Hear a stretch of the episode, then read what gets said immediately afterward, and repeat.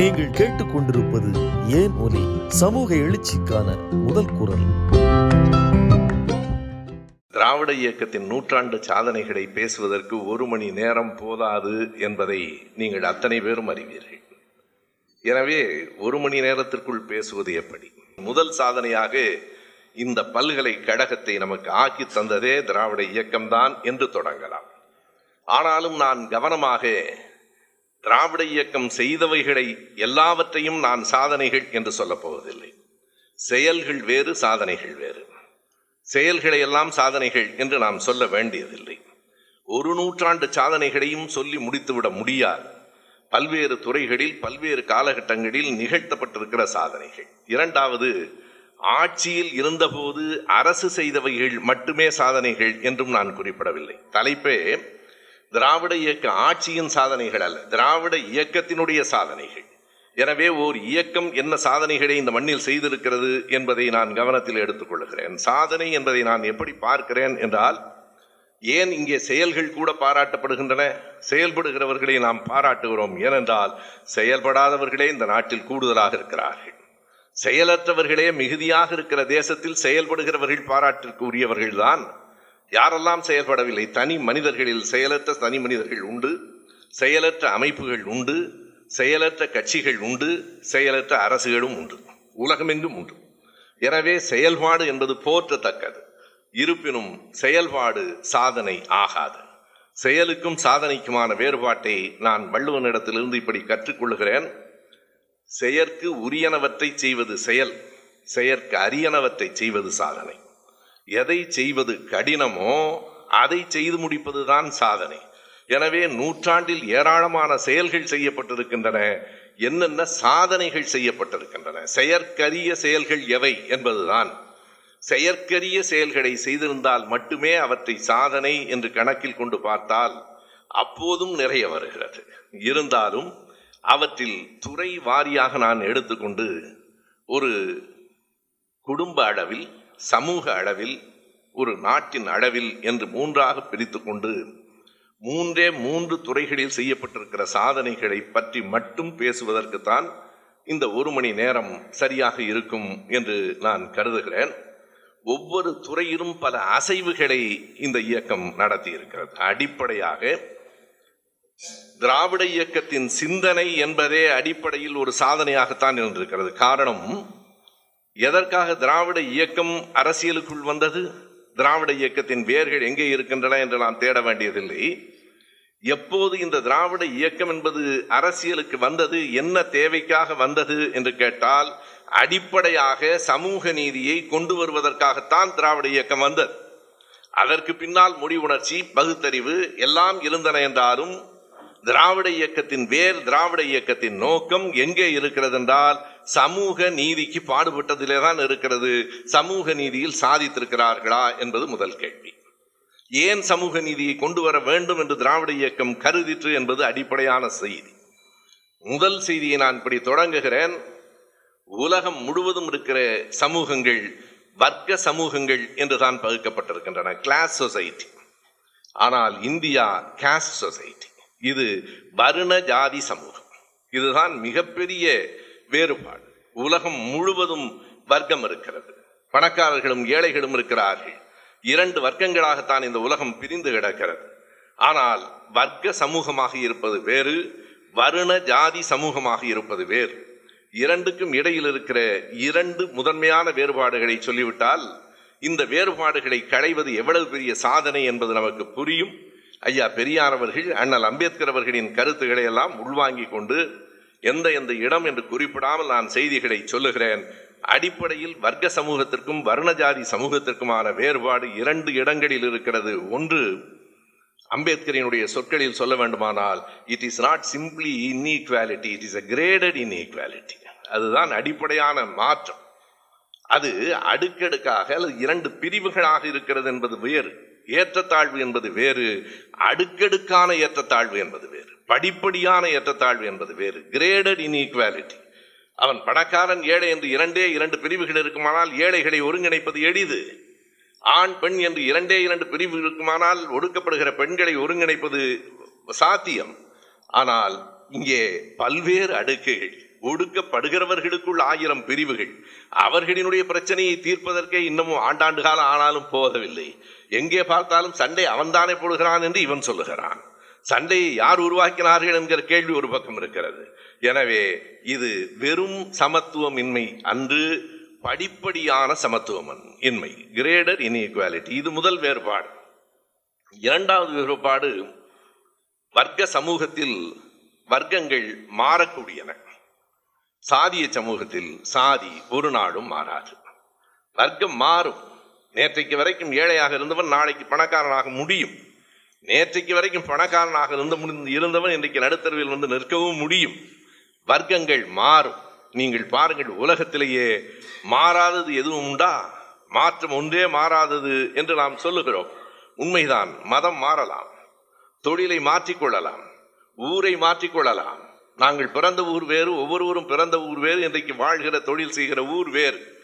ஊர் மாறும் பேர் மாறும் மதம் மாறும் குடி உரிமை மாறும். நம் பிள்ளைகள் அமெரிக்க நாட்டு பிள்ளைகளாகிவிட்டார்கள். குடி உரிமை மாறும். கடைசியாக அறிவியலில் ஒன்று சொல்லுகிறார்கள் இந்த இரத்த வகை கூட மாற்ற முடியும். பிளட் குரூப் கூட மாறும். எது மாறாது? சாதி மட்டும் மாறவே மாறாது. நீங்களும் மாற்ற முடியாது. உங்களை யாரும் மாற்றவும் முடியாது. எப்போது வரையில் மாற்ற முடியாது? பிறப்பிலிருந்து இறப்பு வரைக்கும் மாற்ற முடியாது. நம் பிள்ளைகள் மாற்ற முடியுமா? பிள்ளைகளும் மாற்ற முடியாது. பரம்பரையும் மாற்ற முடியாது. இப்படி காலகாலத்திற்கும் பரம்பரைக்கும் தலைமுறைகளுக்கும் ஒரே ஒன்று மாற்ற முடியாததாக உலகத்தில் இருக்கிறது என்றால் அதை விட செயற்கையான பொய்யான போலியான ஒன்று இருக்க முடியாது. அதை நாம் சுமந்து கொண்டிருக்கிறோம் என்பதாலும். எனவே இது ஒரு படிப்படியான சமத்துவமின்மையை கொண்டதாக மாற்றவே இயலாததாக இருக்கிறது என்கிற இரண்டு காரணங்களால் உலகத்தில் இருக்கிற எந்த நாட்டிலும் ஒரு சமூகத்தை மா- சமூக மாற்றத்தை ஏற்படுத்துவதை விட இந்தியாவில் சமூக மாற்றத்தை ஏற்படுத்துவது மிக கடினம். ஆகையினால் அந்த சமூக மாற்றத்தை ஏற்படுத்தலாம் என்று கருதிய அந்த சிந்தனையே முதல் சாதனை. அந்த சிந்தனை தான் முதல் சாதனை. மாற்ற வேண்டும் என்கிற விருப்பம் மாற்ற முடியும் என்கிற நம்பிக்கை அந்த சிந்தனையிலிருந்து தான் திராவிட இயக்கத்தின் சாதனை முதலில் தொடங்குகிறது. அதுதான் முதல் சாதனை. எண்ணி பார்த்தால் வேறு எந்த இடத்திலும் எந்த நாட்டிலும் இத்தனை சிக்கல்கள் ஒரு நாளும் இருக்காது. இங்கே இருந்து தொடங்கிய இந்த இயக்கம் மாற்றியதா என்று ஒரு கேள்வி. மாற்ற விரும்பியது. மாற்றியதா? மாற்ற விரும்பியது மாற்ற முடியும் என்று நம்பியது மாற்றியதா என்றால் கண்டிப்பாக ஒரு குறிப்பிட்ட அளவுக்கு மாற்றம் நிகழ்ந்திருக்கிறது. முழுமையான மாற்றம் வந்துவிட்டது என்று நான் சொல்லலாம் நான் என்னுடைய உரையை சாதனைகளில் முதல் பகுதியாக சுயமரியாதை திருமணத்திலிருந்து தொடங்கப் போகிறேன். சுயமரியாதை திருமணம் பற்றி அத்தனை பேரும் அறிவோம். ஆனால் அறிய வேண்டிய இன்னமும் பலர் அறிந்து கொள்ளாத பல பகுதிகள் அதில் இருக்கின்றன. சுயமரியாதை திருமணத்தை பற்றி முதலில் ஒரு செய்தி இன்றைக்கும் நான் சொல்லுகிறேன். ஐம்பது ஆண்டுகளுக்கு முன்னால் அல்ல. ஒரு நூற்றாண்டுக்கு முன்னால் அல்ல. இன்றைக்கும் சொல்லுகிறேன் குறித்து கொள்ளுங்கள். தமிழ்நாட்டில் நடத்துவது போல ஒரு சுயமரியாதை திருமணத்தை உத்தரப்பிரதேசத்தில் பீகாரில் இன்றைக்கும் நீங்கள் அழைப்படித்து அனைவரையும் கூட்டி நடத்திவிட முடியாது. ஒரு நாளும் முடியாது. ஒரு மண்டபத்தில் எந்த விதமான சடங்குகளும் இல்லாமல் ஒரு திருமணத்தை நீங்கள் வடநாட்டில் நடத்த முடியாது. தமிழ்நாட்டில் நடத்த முடியும் அல்லது தமிழ்நாட்டில் வரவேற்போடு நடத்த முடியும் என்று சொன்னால் அந்த சாதனையை திராவிட இயக்கம் சாதாரணமாக சாதித்து விடவில்லை. எத்தனை விதமான இடையூறுகளுக்கு பிறகு எத்தனை விதமான மோதல்களுக்கு பிறகு இன்னமும் சொன்னால் பல்வேறு உயிர் பலிகளுக்கு பிறகு அந்த சாதனை நிகழ்த்தப்பட்டிருக்கிறது. ஏதோ ஒரு திருமணம் நடந்து விட்டது என்று கருதி விட வேண்டாம். அந்த திருமணத்திற்குள் இருக்கிற சிக்கல்கள் இன்னமும் இருந்து கொண்டிருக்கிற சிக்கல்களை நான் முதலில் குறிப்பிட வேண்டும். திராவிட இயக்கத்தின் மிகப்பெரிய சாதனையாக நான் கருதுகிறேன். காரணம் அதை வெறும் திருமணமாக மட்டும் பார்க்கவில்லை. பெரியார் அவர்கள் அந்த சுயமரியாதை திருமணம் பற்றி எழுதுகிற போது எழுதிய குறிப்புகளில் ஐந்து செய்திகளை சொல்கிறார். அதை நான் முதலில் குறிப்பிட வேண்டும். அப்போதுதான் அது எவ்வளவு பெரிய மிகப்பெரிய சாதனையாக இருந்திருக்கிறது என்பது புரியும் அவர் சொல்லுகிறார். எதற்காக இந்த சுயமரியாதை திருமணம்? உயிரை காட்டிலும் மானம் பெரியது என்பதற்காக. இது முதலில். அடுத்ததாக பிறப்பினால் எல்லோரும் சமம்தான் என்பதை சொல்லுவதற்காக. எனவே வெறும் திருமணம் அல்ல சாதி ஒழிப்பு. மூன்றாவது ஆணுக்கு பெண் எந்த விதத்திலும் சளைத்தவள் இல்லை என்பதை எடுத்து காட்டுவதற்காக. நான்காவது சடங்குகளை போதுமான அளவுக்கு இன்னமும் நாம் இதற்கு மேலும் சடங்குகளை நாம் சுமந்து கொண்டிருக்க வேண்டாம். அவை வெற்றி சடங்குகள் என்பதை உணர்த்துவதற்காக. ஐந்தாவது இந்த நாட்டின் மூட நம்பிக்கைகளை ஒழித்தே தீர வேண்டும் என்பதற்காக இத்தனையும் சுயமரியாதை திருமணத்தில் அடங்கி. ஏதோ போகிற போக்கில் நடந்து விடுகிற ஒரு திருமண முறையின் மாற்றம் இல்லை. ஆனால் மிகுந்த நன்றியோடு நாம் இதனை சொல்ல வேண்டும். ஐயா பெரியார் அவர்களுக்கு பல ஆண்டுகளுக்கு முன்பு பத்தொன்பதாம் நூற்றாண்டிலேயே இந்த சிந்தனையை தொடக்கி வைத்த பெருமை மராத்தியத்தினுடைய மகாத்மா ஜோதிராவ் பூலேக்கு உண்டு. நான் அந்த புத்தகத்தை சொல்லிவிடுகிறேன். ஆய்வு மாணவர்களும் இருக்கிற காரணத்தால் அந்த புத்தகத்தில் இருக்கிற அந்த கட்டுரையை படித்தே நாம் தீர வேண்டும். அவருடைய selected works of Jyotirao Phule அதில் இருக்கிறது. The exposure of Purohit rituals என்பது அந்த கட்டுரையின் தலைப்பு. புரோகித சூழ்ச்சிகளின் அம் புரோகித சூழ்ச்சிகளை அம்பலப்படுத்துதல். இதை ஜோதிராவ் பூலே ஆயிரத்தி எண்ணூற்றி எழுபத்தி நான்கில் எழுதியிருக்கிறார். மிகப்பெரிய செய்தி அது. அதுதான் தொடக்கம். அதில் அவர் சொல்லுகிற செய்தியில் ஒன்று எனக்கு வியப்பாக இருக்கிறது. உங்கள் வீட்டு திருமணத்துக்கு ஒரு அந்நியரை ஏன் அழைத்து வருகிறீர்கள்? ஜோதிராவ் பூலே கேட்கிறார். உங்கள் குடும்பத்திலேயே ஒரு பெரியவரை வைத்து நடத்துங்கள். அல்லது உங்கள் ஊரில் இருக்கிற அறிவாளியை வைத்து நடத்துங்கள். அவர்கள் மீது நான் வெறுப்பில் சொல்லவில்லை. அவர்கள் வீட்டு திருமணத்தை அவர்கள் நடத்தட்டும். நம் வீட்டு திருமணத்தை நாம் நடத்தலாம் என்று ஜோதிராவ் பூலே சொன்ன அந்த கட்டுரையினுடைய சாரம் இருக்கிறதே. இன்றைக்கும் நாம் கவனத்தில் கொள்ள வேண்டியது அதைத்தான் பெரியார் அவர்கள் விரிவாக சொன்னார். அந்த திருமண முறையில் இத்தனை மாற்றங்கள். ஒன்றை நாம் தொடர்ந்து பார்க்கலாம். பெரியார் அவர்கள் எந்த ஒன்றில் கருத்தை சொன்னாலும் அதில் பெண் விடுதலை பெண் உரிமையை பற்றிய சிந்தனை உள்ளே அப்படி பொதிந்தே கிடக்கும். எந்த ஒன்றிலும். எனக்கு வியப்பாக இருக்கிற ஒரு செய்தி குடும்ப கட்டுப்பாடு பற்றி பெரியார் முப்பத்தி ஆறுகளில் பேசுகிறார். பேசுகிற போது பெரியார் சொல்லுகிறார் இது இங்கிலாந்து நாட்டில் மேரி ஸ்டோப்னு ஒரு டாக்டர் ஒரு பெண் மருத்துவர் முன்னெடுத்துக்கிட்டு இருக்கிறார் அப்படின்னு நான் படித்தேன் நம்ம நாட்டில் எனக்கு என்ன எண்ணி எண்ணி பார்க்கிறேன்? இன்றைக்கு இருப்பது போல கைபேசியில் அடுத்த நிமிடம் செய்தியை நாம் அறிந்து கொண்டு விட முடியாது. இணையதளம் இல்லை. வானொலி இல்லை. வானொலி அப்போதான் வருகிறது. தொலைக்காட்சி பற்றிய கற்பனை கூட இல்லை. செய்தித்தாள்கள் ஒரு நாளைக்கு கொண்டு வருகிறது உள்ளூர் செய்தி தான். இங்கிலாந்தில் இருக்கிற மேரி ஸ்டோப் என்கிற மருத்துவர் குடும்ப கட்டுப்பாட்டுக்கான கருத்துக்களை பரப்பிக் கொண்டிருக்கிறார் இங்கிலாந்தில் என்று பெரியார் சொல்லுகிறார். அதற்கு பிறகு நான் மேரி ஸ்டோப்பை தேடுகிறேன். ஆயிரத்தி தொள்ளாயிரத்தி இருபத்தி ஒன்றில் மேரி ஸ்டோப் அப்படி ஒரு கருத்து பரப்பலை செய்திருக்கிறார் என்கிற செய்தி கிடைக்கிறது. இந்திய அரசு ஆயிரத்தி தொள்ளாயிரத்தி ஐம்பத்தி ஒன்றிலே தான் அதை கொண்டு வருகிறது. அந்த திட்டத்தை கொண்டு வருகிறார். அதற்கு பதினைந்து இருபது ஆண்டுகளுக்கு முன்னால் பெரியார் பேசுகிறார். அதனைத்தான் பெரியாரின் கருத்தை பாரதிதாசன் காதலுக்கு வழிவைத்து கருப்பாதை சாத்த கதை ஒன்று கண்டறிவோம். இதில் என்ன குற்றம் என்கிறார். அதுதான். நான் சொல்லுவேன் பல கூட்டங்களில். பொதுவாக பாடல்களுக்கு தான் உரை எழுதுவார்கள். பாரதிதாசனோ பெரியாரின் உரைக்கெல்லாம் பாட்டு எழுதினார். செய்தி என்ன என்றால் குடும்ப கட்டுப்பாடு கொண்டு வரப்பட வேண்டும் என்று சொல்லுகிற நாம் கூட இன்றைக்கு வரைக்கும் எதற்காக என்று கேளுங்கள். யாரை வேண்டுமானாலும் அழைத்து மேடையில் கேளுங்கள். குடும்ப கட்டுப்பாடு நல்லதா? நல்லது. எதற்காக? இந்த நாட்டினுடைய மக்கள் தொகையை கட்டுப்படுத்துவதற்காக ஒரு பொருளாதார முன்னேற்றத்திற்காக நாட்டின் நன்மைக்காக. இப்படித்தான் இந்த நிமிடமும் நாம் சொல்லுவோம். ஆனால் பெரியார் சொன்ன விடை வேறு. முதலில் அது பெண் உரிமையை காப்பாற்றுவதற்காக. பிறகுதான்டா மற்றதெல்லாம்? சொன்னார் குழந்தை பெற்றுக்கொள்ளலாமா வேண்டாமா என்று முடிவு செய்கிற உரிமை பெண்ணுக்குத்தான் உண்டு. உனக்கு எங்கடா இருக்குன்னு கேட்ட நீ யாரு? வேண்டாம் முடிவெடுக்கலாம். அப்படி உரிமை பெண்ணுக்கு உண்டு. ஏனென்றால் சுமப்பவடும் பெறுபவடும் அவள்தான். நீ வேடிக்கை பார்க்கிறவன். உனக்கு என்ன இருக்கு? அந்த உரிமை எனவே நான் பெண் உரிமை பெண் உடல் நலத்தையும் கணக்கில் கொண்டு சொல்லுகிறேன். குடும்ப கட்டுப்பாடு என்பது நாட்டுக்கு தேவையான திட்டம் என்று சொன்னார். இப்படி ஒவ்வொன்றை பற்றி சொல்லுகிற போதும் சுயமரியாதை திருமணத்தை பற்றி பேசுகிற போதும் அது ஆணும் பெண்ணும் சமமானவர்கள் என்பதை காட்டுவதற்காகவும் சுயமரியாதை திருமணம் வேண்டும் என்று குறிப்பிட்டார். அதற்கு பிறகு நாம் அறிவோம் அது எத்தனை தடைகளை கடந்தது என்று. இன்றைக்கு நடந்து கொண்டிருக்கிற திருமணங்கள் திருமணங்கள் தான் ஆயிரத்தி தொள்ளாயிரத்தி இருபத்தி எட்டு மே மாதம் அருப்புக்கோட்டைக்கு பக்கத்தில் சுக்கில நத்தத்தில் நடைபெற்ற திருமணம் வெறும் திருமணம் அல்ல அது ஒரு சமுதாய புரட்சி. முதன் முதலாக நடைபெற்ற திருமணம். பின்னால் ஆயிரத்தி தொள்ளாயிரத்தி முப்பத்தி நான்கில் நடைபெற்ற திருமணம் செல்லாது என்று ஆயிரத்தி தொள்ளாயிரத்தி ஐம்பத்தி மூன்றில் சென்னை உயர்நீதிமன்றம் தீர்ப்பளிக்கிறது. பத்தொன்பது ஆண்டுகளுக்கு பிறகு அப்போதுதான் இந்த எண்ணம் உருவாகிறது. இந்து திருமண சட்டம் ஆயிரத்தி தொள்ளாயிரத்தி ஐம்பத்தி ஐந்து. அந்த இந்து திருமண சட்டத்தில் எல்லாம் வரையறுக்கப்படுகின்றன. அதனை மீறி தமிழ்நாட்டில் முதன் முதலாக பி. ரெங்கசாமி என்னும் உறுப்பினர்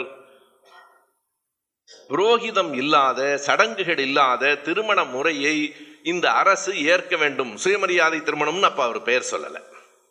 சடங்குகள் அற்ற புரோகிதமற்ற ஒரு திருமணத்தை கொண்டு வர வேண்டும் என்று பி. ரெங்கசாமி என்னும் உறுப்பினர் கூறியிருப்பதை சட்டமன்ற பதிவுகளில் பார்க்கிறேன். என்னால் இந்த நிமிடம் வரையில் அவர் எந்த கட்சியைச் சேர்ந்தவர் சுயேட்சையா என்று தெரியவில்லை. வரலாற்று பேராசிரியர்கள் நாம் அவரை கணக்கில் கொள்ள வேண்டும். முதன் முதலாக சட்டமன்றத்தில் அப்படி ஒரு தீர்மானத்தை கொண்டு வந்தவர் பி. ரெங்கசாமி. அதற்கு பின்னால் வரிசையாக அறுபத்தி இரண்டில் அறுபத்தி ஐந்தில் அந்த தீர்மானங்கள் வருகின்றன. ஆயிரத்தி தொள்ளாயிரத்தி அறுபத்தி ஏழில் அறிஞர் அண்ணா அவர்கள் முதலமைச்சரானதற்கு பிறகு அது சட்டமாக கொண்டு வரப்பட்டு அறுபத்தி எட்டில் நிறைவேற்றப்படுகிறது. அது என்ன என்றால் Hindu marriages amendment law amendment act அவ்வளவு. அது திருத்த சட்டம். இந்து திருமண சட்டத்தினுடைய ஏழாவது பிரிவில் ஏழு ஏ என்று ஒரு உட்பிரிவு சேர்க்கப்படுகிறது. இன்றைக்கும் அதனால் என்ன சிக்கல் இருக்கிறது என்றால் எமாங் டூ ஹிந்துஸ் என்றுதான் இருக்கிறது.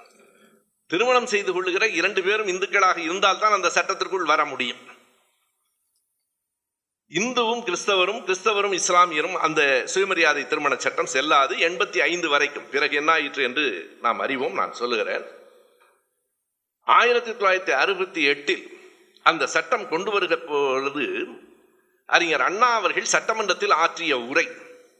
உண்மையாக சொன்னால் வரலாற்றுத்துறை மாணவர்களுக்கு அது பாடமாக வைக்கப்பட வேண்டிய உரை. அத்தனை அழுத்தமான உரை. அவர் சொல்லுகிறார் இது ஏற்கனவே ஒரு விதத்தில் சட்டமாகிவிட்டது. ஒரு வீட்டில் வாடகை வீட்டில் நெடுநாள் இருந்தால் பயன்படுத்துகிற அடிப்படையில் அவனுக்கு சொந்த வீடாகும் என்று சொல்லுகிற போது நாற்பது ஆண்டுகளாக இந்த நாட்டில் நடக்கிற இந்த திருமணம் ஒரு பழக்கத்தின் காரணமாக சட்டமாகி விடாதா அண்ணாவினுடைய வரியை சொல்ல வேண்டும். ஆங்கிலத்திலிருந்து எடுத்து சொல்லுகிறார் custom by usage gets legal sanction என்கிறார் ஒரு பழக்கம் தொடர்ந்து பயன்படுத்தப்படுமானால் அது சட்ட அங்கீகாரத்தை பெற்றுவிடும். Custom by usage gets legal sanction எனவே இதற்கு ஒரு சட்ட அங்கீகாரம் இயற்கையாக வந்திருக்க வேண்டும். வரவில்லை. நாம் சட்டமாக கொண்டு வருகிறோம். அது பற்றி அண்ணாவுக்கும் கருத்திருமன் அவர்களுக்கும் நடந்த உரையாடலை எல்லாம் நான் பல கூட்டங்களிலும் கூட சொல்லியிருக்கிறேன். முக்கியமான செய்தி என்ன என்றால் அதற்கு பிறகு புதுவையில் அது வந்தது. புதுவை நம் தமிழ்நாடு தான். இன்று வரையில் இந்தியாவில் வேறு எந்த மாநிலத்திலும் சுயமரியாதை சட்டம் என்று ஒரு சட்டம் நிறைவேற்றப்படவில்லை. தமிழ்நாட்டில் மட்டும்தான் இருக்கிறது என்றால் இது திராவிட இயக்கத்தின் சாதனை இல்லாமல் வேறு என்ன? வேறு எந்த மாநிலத்திலும் இல்லை. ஆனால் இன்றைக்கு அப்படி திருமணங்களை நாம் செய்ய முடியும் என்று நீங்கள் சொல்வீர்களே ஆனால் அதற்கு காரணம் அந்த மாநிலங்கள் இயற்றிய சட்டம் காரணம் இல்லை. ஆயிரத்தி தொள்ளாயிரத்தி எண்பத்தி ஐந்தாம் ஆண்டு ராஜீவ்காந்தி பிரதமராக இருக்கிற போது the special marriages amendment act nineteen eighty five என்று ஒன்றை கொண்டு வந்தார். அதற்கும் நாம் இந்த இடத்தில் நன்றி சொல்ல வேண்டும். ஆயிரத்தி தொள்ளாயிரத்தி எண்பத்தி ஐந்தாவது ஆண்டு சிறப்பு திருமணங்கள் திருத்த சட்டம். அந்த சட்டத்தின்படி வேறு மதங்களை சார்ந்தவர்களும் கூட பதிவு திருமணம் செய்து கொள்ளலாம். யாருமே இன்றைக்கும் அப்படி நடக்கிற திருமணங்கள் அப்படித்தான். இன்றைக்கு இரண்டு மதங்களை சார்ந்தவர்கள் சுயமரியாதை திருமணம் செய்து கொள்ள வேண்டும் என்று சொன்னால் அவர்கள் அந்த எண்பத்தி ஐந்தாவது ஆண்டு சட்டப்படி செய்து கொள்ளலாம் அது செல்லும். அந்த சட்டம் வந்ததற்கு பிறகுதான் எல்லா மாநில ஏனென்றால் அது சென்ட்ரல் ஆக்ட் அது மத்திய அரசு கொண்டு வந்த சட்டம். எல்லா மாநிலங்களுக்கும் பொருந்தும் என்றாலும் இன்றைக்கு வரைக்கும் தமிழ்நாட்டில் நடக்கிற சுயமரியாதை திருமணங்களில் ஒரு நூற்றில் ஒரு பகுதி கூட பிற மாநிலங்களில் கூடுதலாக நடப்பதில்லை. தமிழ்நாட்டில் தான் அது ஒரு விழாவாகவே நடத்தப்படுகிறது. ஆனால் தமிழ்நாட்டிலும் தொடர்ந்து அந்த திருமணங்களுக்கு எதிர்ப்பு இருந்தன.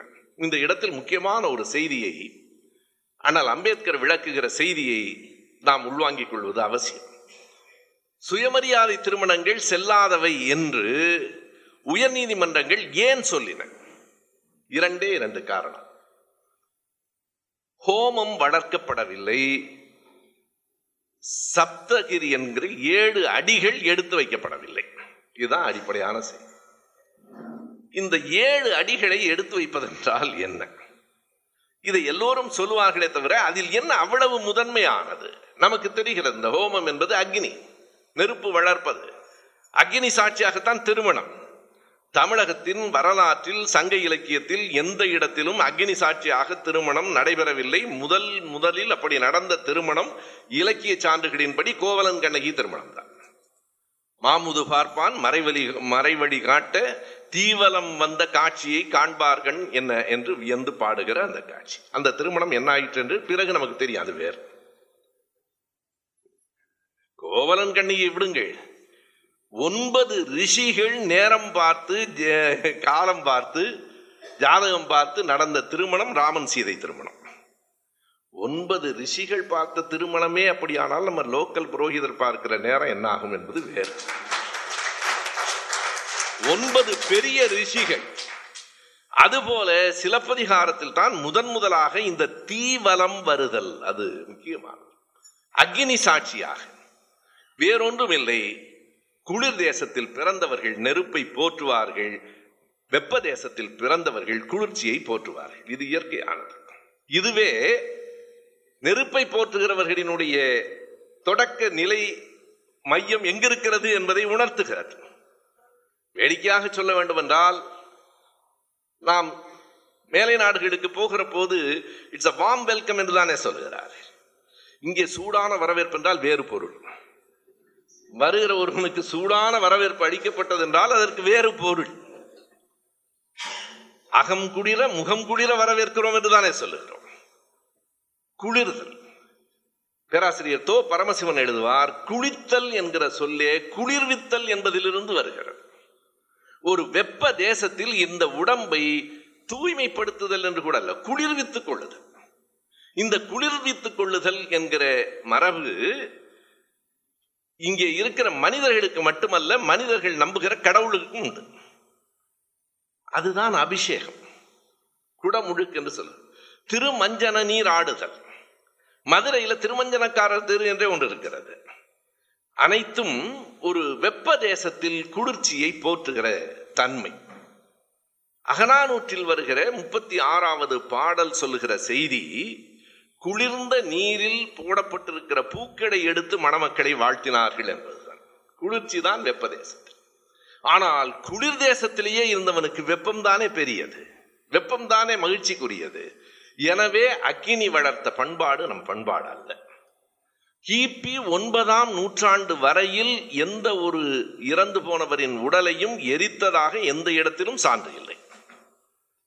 புதைத்தல் தான். நீங்க சங்க இலக்கியத்திலிருந்து புதைத்தல் தான் எரித்தல் என்பதை எங்கே இருந்தும் நாம் பார்க்கல. பத்தாம் நூற்றாண்டுக்கு பிறகுதான்.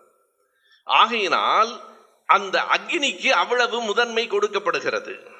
நாம் அறிவோம் பார்ப்பனர்களில் ஒரு வகை உண்டு ஸ்மார்த்தர்கள் என்று பெயர் ஸ்மார்த்த பார்ப்பனர்கள். அவர்களுக்கு உருவ வழிபாடு கிடையாது. அவர்களுக்கு பூணூல் கூட கிடையாது. அவர்கள் நெருப்பை மட்டுமே வணங்குவார்கள். நெருப்பு தான் கடவுள். ஆகையினால் அந்த திருமண முறை அந்த அவர்களினுடைய பண்பாடு நம் மீது திணிக்கப்பட்டு தீவலம் வருதல் என்று நாம் தமிழில் சொல்லுகிறோம் அக்னி சாட்சியாக. அது நடத்தப்படவில்லை என்றால் செல்லாது. பிறகு என்ன? ஏழு அடிகள். அம்பேத்கர் அவர்களினுடைய நூல் தொகுப்பினுடைய எட்டாவது தொகுதியில் அதற்கான விளக்கத்தை அவர் எழுதியிருக்கிறார்.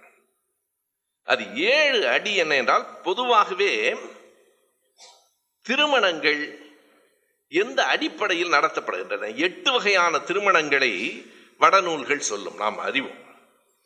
பிரம்மம் பிரஜாபத்தியம் ஆரிடம் தெய்வம் காந்தர்வம் அசுரம் ராக்கதம் பைசாசம். கீழே வர வர அந்த பெயர்கள் எப்படி இருக்குன்னு பாருங்க. அசுரம் ராக்கதம் பைசாசம். பைசாசம்னா பிசாசுன்னு அர்த்தம் வேற. அசுரர்கள் அரக்கர்கள் பிசாசுகள். யாரு? நம்ம தான் அதனால அவர்களின் திருமண முறையை இந்த எட்டு திருமண முறைகளில் ஏற்றுக்கொள்ளப்படுவதில்லை. முதல் நாலு தான் ஆறிடம் தெய்வம் வரைக்கும் தான். அதிலும் ஒரு நிபந்தனை என்ன என்றால் மணமகள் பருவத்தை எய்தி இருக்க கூடாது. அது ஒரு நிபந்தனை. நமக்கு நிபந்தனை என்ன என்றால் திருமணம் செய்வதென்றால் அந்த பெண் பருவம் எய்தி இருக்க வேண்டும். எப்படி? நேர் முரணானது பாருங்கள். நெருப்பும் நீரும் மட்டுமல்ல. பருவம் எய்தாத பெண்ணுக்கு திருமணம் செய்யக்கூடாது என்பது நம் மரபு. பருவம் எய்திய பெண்ணுக்கு திருமணம் செய்யக்கூடாது அப்படி திருமணம் செய்தால் அவர்கள் நரகத்துக்கு போவார்கள். இது மண்ணி எங்க இருக்கிறது? நான் அந்த ஏழு அடிக்கு வருகிறேன். அதுக்கு முன்னால் அம்பேத்கர் சொல்லுவார் பெரும்பாலும் இந்து மதத்தின் எல்லாம் சுருதி ஸ்மிருதி சதாச்சாரம். இவை மூன்றையும் அடிப்படையாக கொண்டுதான் இயங்குகிறது. இதுல எனக்கும் அந்த சதாச்சாரம் சொல் அம்பேத்கரை படிக்கிற வரைக்கும் புரியவில்லை. சுருதி நமக்கு கே- தெரிகிறது. கேட்கப்படுவது சுருதி. வேத காலங்களில் எழுத்து இல்லை. சுருதி என்பது இப்போ கூட சுருதி சேர்ந்துருச்சான்னு கேட்குறாங்க சுருதி கேட்கப்படுவது ஸ்மிருதி எழுதப்பட்டது. அது சட்டம் ஸ்மிருதி சட்டம். ஒரு கட்டத்தில் சுருதி சொல்லாதவைகளை கூட சுருதிக்கு மாறான கருத்துக்களை கூட ஸ்மிருதி சொல்லி நிலை பெறச் செய்திருக்கிறது என்று அம்பேத்கர் எழுதுகிறார். அதற்கு ஒரு எடுத்துக்காட்டையும் சொல்லுகிறார். குழந்தைகளை தத்தெடுப்பதை வேதம் ஏற்கவில்லை. ஸ்மிருதி ஏற்கிறது. இன்றைக்கு ஸ்மிருதி தான் ஸ்மிருதி தான் அதிகாரம் செலுத்துகிறது என்பார். பல ஸ்மிருதிகள் இருக்கின்றன. அதில் வலிமையாக பரவலாக சொல்லப்படுகிற பின்பற்றப்படுகிற ஸ்மிருதி மனுஸ்மிருதி. இதுல நமக்கு புரிகிறது சுருதி புரிகிறது ஸ்மிருதி புரிகிறது. அது என்ன? சதாச்சாரம். சத் என்றால் நல்ல. சத் சங்கம் என்று சொல்றோம். சூத்திரன்ல சிலர் தன்னை சத் சூத்திரன்கிறான் நல்ல சூத்திரன். கெட்டவன்ல எப்படா நல்ல கெட்டவன் வர முடியும்? சத் சூத்திரன். இடிவானவன்ல நல்ல இடிவானவன் ஒருத்தர் இருப்பானா என்ன? இவர் சுமாரான இழிவானவர் அவர் நல்ல இழிவானவர். அப்ப ரொம்ப மோசம்னு அர்த்தம். தமிழில் சொல் பார்த்தீங்கன்னா சில நேரங்களில் இந்த பெயர் அடை அப்ஜெக்டிவ் எதிர்பொருளை தந்துடும் கொஞ்சமாக கொடுங்கங்கிறதுக்கும் ரொம்ப கொஞ்சமாக கொடுங்கங்கிறதுக்கும் பொருள் வேற. ரொம்ப கொஞ்சம்னா அதை கொஞ்சத்தை விட மோசம். சத் சூத்திரன்னா சூத்திரனை விட மோசம்னு சதாச்சாரம் என்று ஒரு சொல். சத் என்றால் நல்ல ஆச்சாரம் என்றால் ஒழுக்கம். நாம் திருக்குறள்லயே அந்த ஒரே ஒரு சொல்லை பயன்படுத்துறார் வள்ளுவர் ஒரு இடத்துல. இதுதான் ஆச்சாரம் என்று ஒரு சொல்லி பயன்படுத்துகிறார். அந்த சத் என்றால் நல்லொழுக்கம் தமிழில் மொழிபெயர்த்தால் அவ்வளவுதான். சுருதி கேட்கப்படுகிற வேதங்கள் ஸ்மிருதி எழுதப்பட்ட சட்டங்கள் நல்லொழுக்கங்கள் இப்போ நமக்கு என்ன கேள்வி வரும் என்றால் நல்லொழுக்கம் என்பது வாழ்வில் தேவைதானே? நல்லொழுக்கம் நல்லது தானே அதை ஏன் எதிர்க்கிறீர்கள்? நல் ஒழுக்கம் என்பது சரி ஆனால் ஒழுக்கம் என்று அவர்கள் சொல்லுவது எதனை? ஒவ்வொன்றும் நான் ஒருத்தரை பார்த்து நல்லவன்னா நல்லவனுக்கு நான் வச்சிருக்கிற அடையாளம் என்னங்கிறது ஒரு பெரிய கேள்வி இருக்கு. எனக்கு சில பேர் நல்லவனா இருப்பான் உங்களுக்கு சில பேர் நல்லவனா இருப்பான். ஏன் எல்லோரும் எல்லோருக்கும் நல்லவனாகவோ கெட்டவனாகவோ இருப்பதில்லை என்றால் நல்லவருக்கு ஒவ்வொருவரும் வைத்திருக்கிற அந்த கற்பிதம் என்பது வேறு வேறாக இருக்கிறது. இந்த நல் ஒழுக்கம் என்பது ஒழுக்கம் என்பதை அதை அம்பேத்கர் எடுத்து சொல்லுவார். வேறொன்றும் அல்ல அந்த வருண ஒழுக்கம் அதுதான். எந்த வருணத்தில் பிறந்தாயோ அந்த வருணத்துக்கு உரிய வழக்கத்தையே நீ மேற்கொள்ள வேண்டும். அதில் ஒன்றுதான் இந்த ஏழு அடி எடுத்து வைத்தல். சதாச்சாரத்தில் அது வருகிறது. ஏழு அடி எடுத்து வைத்தல் என்றால் என்ன? அந்த மந்திரங்களையே அவர் எட்டாவது தொகுதியில் குறிப்பிட்டு சொல்லுகிறார். சோமன் அக்னி வருணன் இந்திரன் என்று சொல்லுகிற அந்த ஏழு தேவர்களுக்கும் மனைவியாக இருந்து இவள் உனக்கு கொடுக்கப்படுகிறாள் என்று சொல்லுகிற மந்திரத்தை தேவர்கள் ஏற்றுக்கொள்ளுகிறார்களா என்று சோதித்து பார்ப்பது. ஒவ்வொரு அடியும் ஒவ்வொரு தேவனுக்காக வைக்கப்படுகிறது. ஏழு அடி போய் ஏழு அடி திரும்ப வருவது எதற்கென்றால் ஒவ்வொரு தேவனுக்கும் அதனை அம்பேத்கர் குறிப்பிடுகிற சொல் அவதனம் கொடுத்தது சரியா ஸ்ரீதனம் அதிலிருந்து வருகிறது. தாரா முகூர்த்தம் தாரை வார்த்தல் பெண்ணை ஒரு பொருளாக ஆக்கி தாரை வார்த்தல் அப்படி அவதனம் அந்த பெண்ணை இவனுக்கு கொடுத்ததை அந்த தேவர்கள் ஏற்றுக்கொள்ளுகிறார்களா என்று ஒன்று இரண்டு மூன்று ஏழு வரை போய் திரும்புகிற போது அந்த ஏழு அடியில் யாரும் குறுக்கிடவில்லை என்றால் இந்த பெண்ணை கொடுப்பதை அவர்கள் ஏற்றுக்கொண்டு விட்டார்கள் என்று பொருள் இந்த சடங்கு இல்லாமல் இந்து திருமணம் நிறைவடையாது. ஆனால் நாம் பார்த்த வரையில் எந்த இடத்திலும் ஏழு அடி போய் வருகிற போது எந்த தேவனும் குறுக்கிடவில்லை. இதுவரையில் குறுக்கிட்டதாக இல்லை. ஆனால் இப்படி ஏழு அடி எடுத்து வைத்து திரும்ப வருகிற அந்த சடங்கு இல்லை என்றால் திருமணம் இந்து திருமணம் நிறைவடையாது என்பதை உடைத்ததுதான் திராவிட இயக்கத்தின் சுயமரியாதை திருமண சட்டம். ஏதோ ஒரு திருமண முறையை கொண்டு வந்துட்டு போனது அல்ல. அன்றைக்கு ஜோதிராவ் போலே சொன்னது போல நம் மொழியில் நம்மவர்களை கொண்டு நம் வீட்டில் நடத்தப்படுகிற நம் மானத்தை காப்பாற்றுகிற சுயமரியாதை திருமணம். அதுதான் அதற்கான அத்தனை பொருடும் மூட நம்பிக்கை அற்ற நம் பெண்ணை நம் ஆண் பிள்ளைக்கு சமமாக நடத்துகிற திருமணம். இரண்டு பேரும் ஒன்றென்று சொல்லுகிற உறுதிப்படுத்துகிற திருமணம். ஏற்றுக்கொண்டு விட்டார்களா? இன்றைக்கு வரைக்கும் இல்லை. இப்போதும் அது தொடர்பாக நடைபெற்ற வழக்கை நீங்கள் அறிந்திருக்கலாம். அது ஒரு செய்தியை நாம் கவனத்தில் கொள்ள வேண்டும். ஆயிரத்தி தொள்ளாயிரத்தி தொண்ணூற்றி ஆறில் ஒரு முறை வழக்கு போடப்பட்டது தள்ளுபடி செய்யப்பட்டது. கடைசியாக இரண்டாயிரத்தி பதினைந்தாவது ஆண்டு அதாவது அந்த திருமண சட்டம் கொண்டு வரப்பட்ட நாற்பத்தி ஏழு ஆண்டுகளுக்கு பின்னால் அஸ்வத்தாமன் என்கிற வழக்கறிஞர் உயர்நீதிமன்றத்தில் சென்னை உயர்நீதிமன்றத்தில் வழக்கு தொடுத்தார். அந்த வழக்கில் வழங்கப்பட்ட தீர்ப்பின் ஒவ்வொரு வரியும் நாம் நெஞ்சில் நிறுத்திக் கொள்ள வேண்டிய வரி. இரண்டு நீதிபதிகள் தலைமை நீதிபதியாக இருந்த சஞ்சய் கிஷன் கவுல் நீதியரசர் டி எஸ் நீதியரசர் சிவஞானம். சஞ்சய் கிஷன் கவுல் உச்சநீதிமன்றத்தின் நீதிபதியாக பிறகு சென்றார். ரெண்டாயிரத்தி பதினேழு வரைக்கும் சென்னை உயர்நீதிமன்றத்தின் தலைமை நீதிபதியாக இருந்த அவர் கொடுத்த தீர்ப்பு இருக்கிறது பாருங்கள்.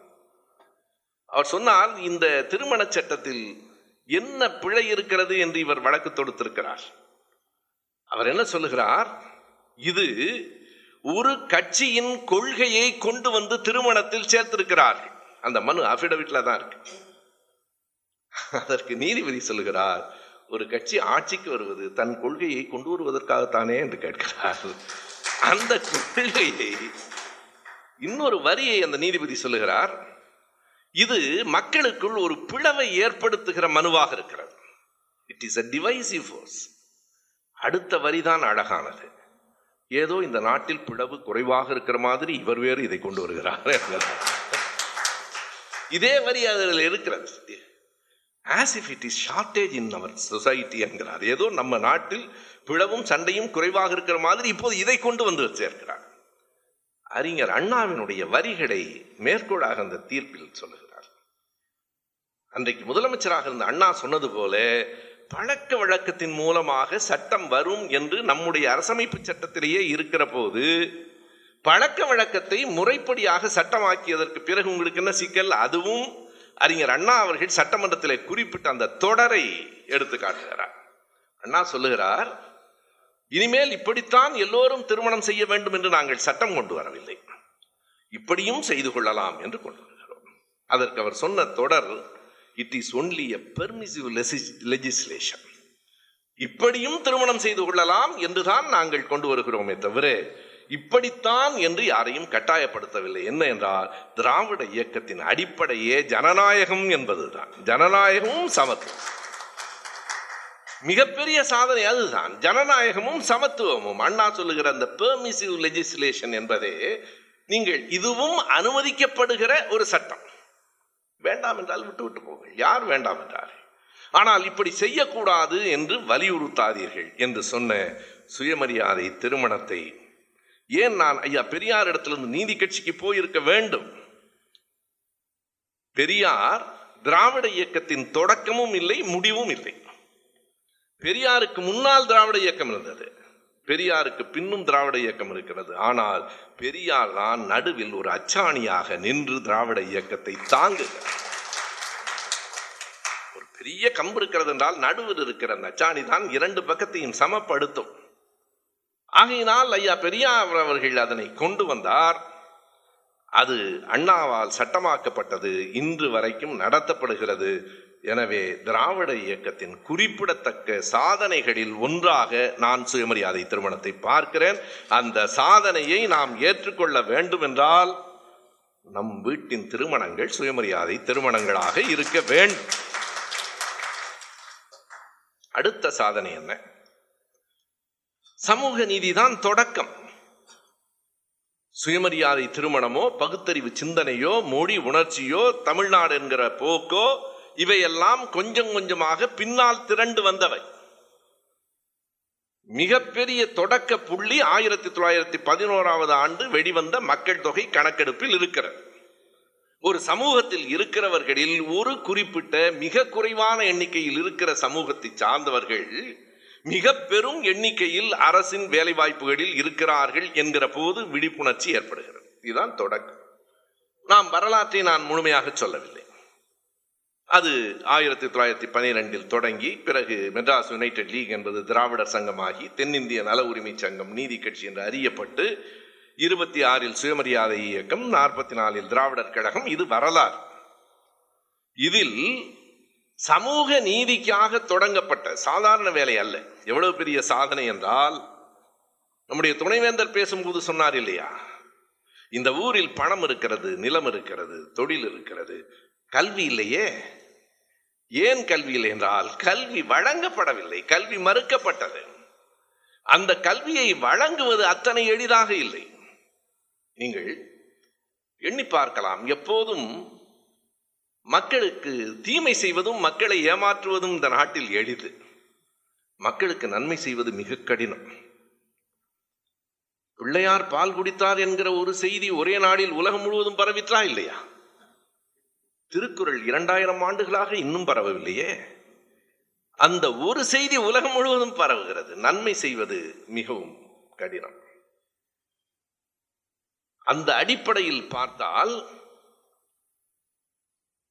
நடேசனார் அந்த துயரத்தை நேரில் சந்தித்தவர்.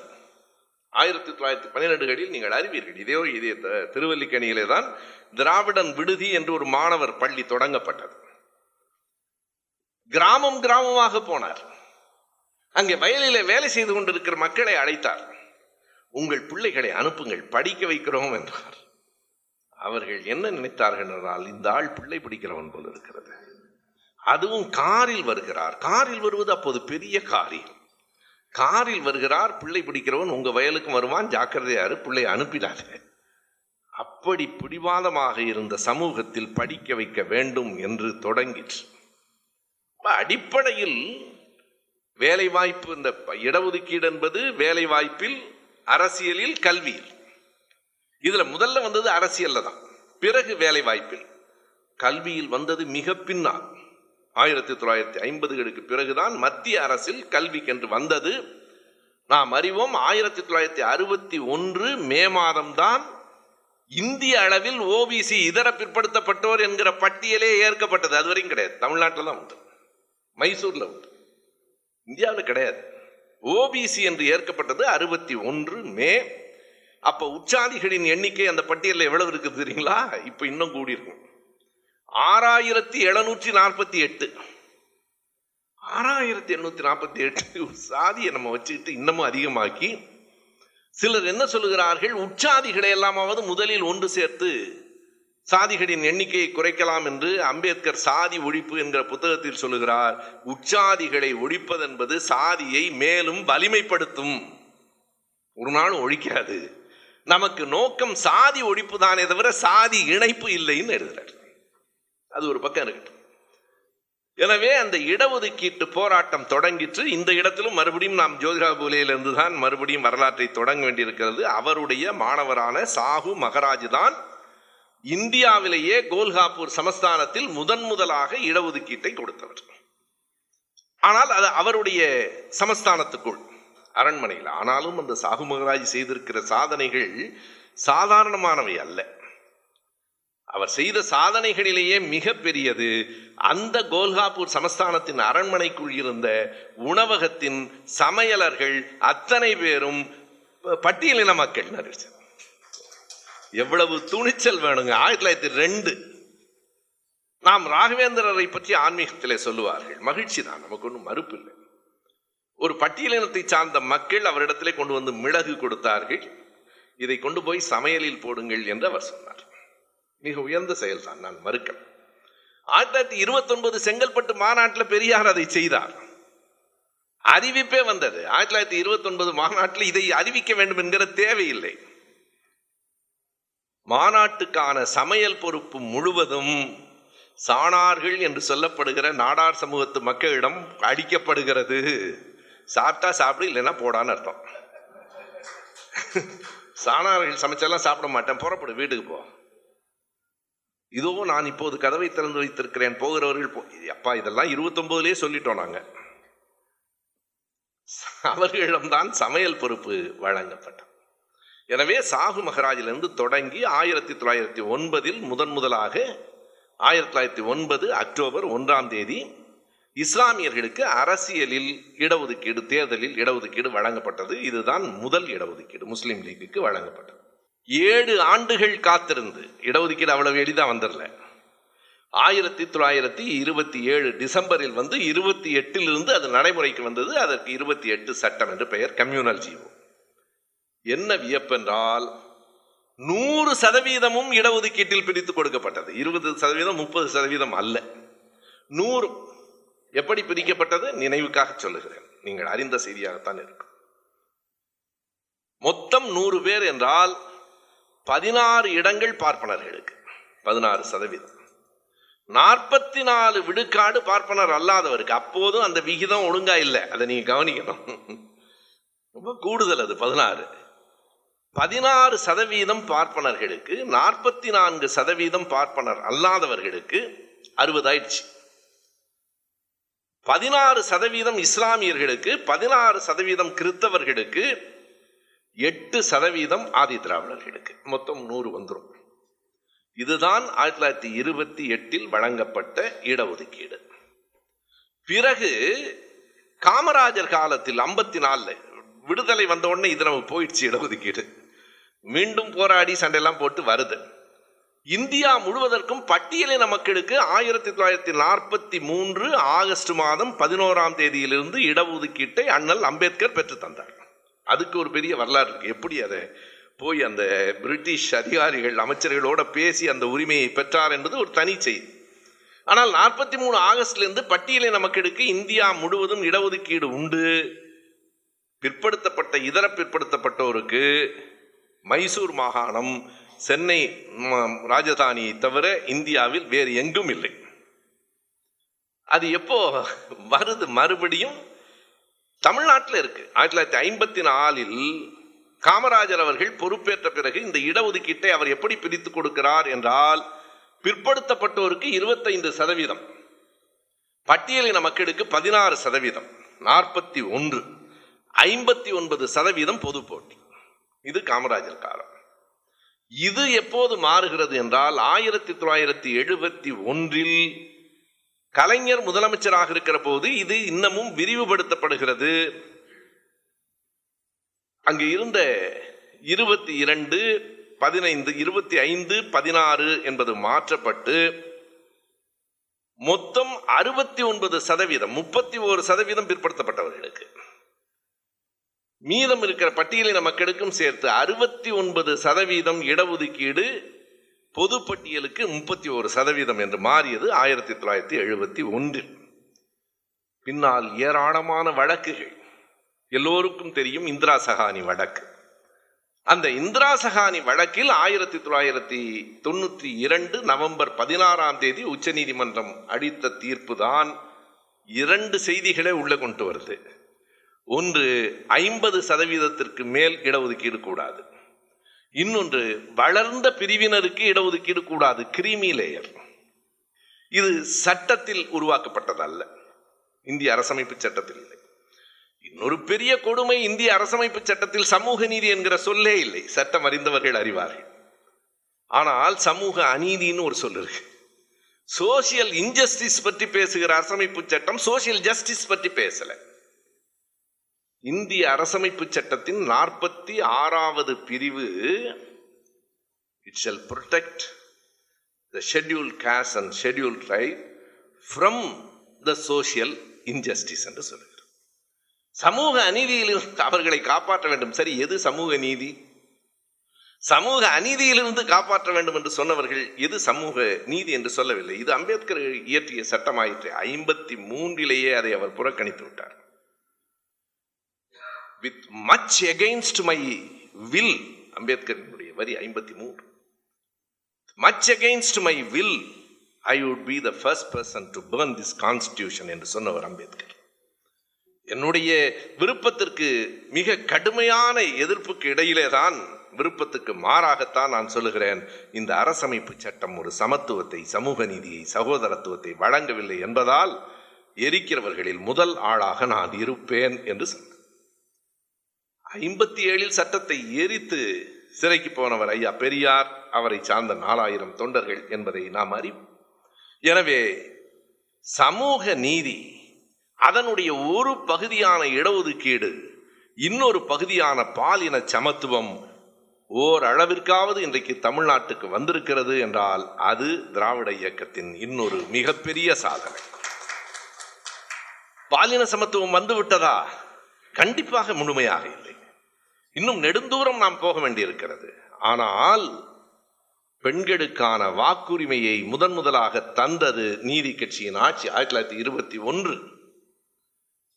பெண்களுக்கு வாக்குரிமை சாதாரண விஷயம் இன்றைக்கு. ஆனால் இருபத்தி ஒன்றில் அது தமிழ்நாட்டுக்கு பெரியது என்று சொல்ல மாட்டேன் நண்பர்களே உலகத்திலேயே அது பெரியது.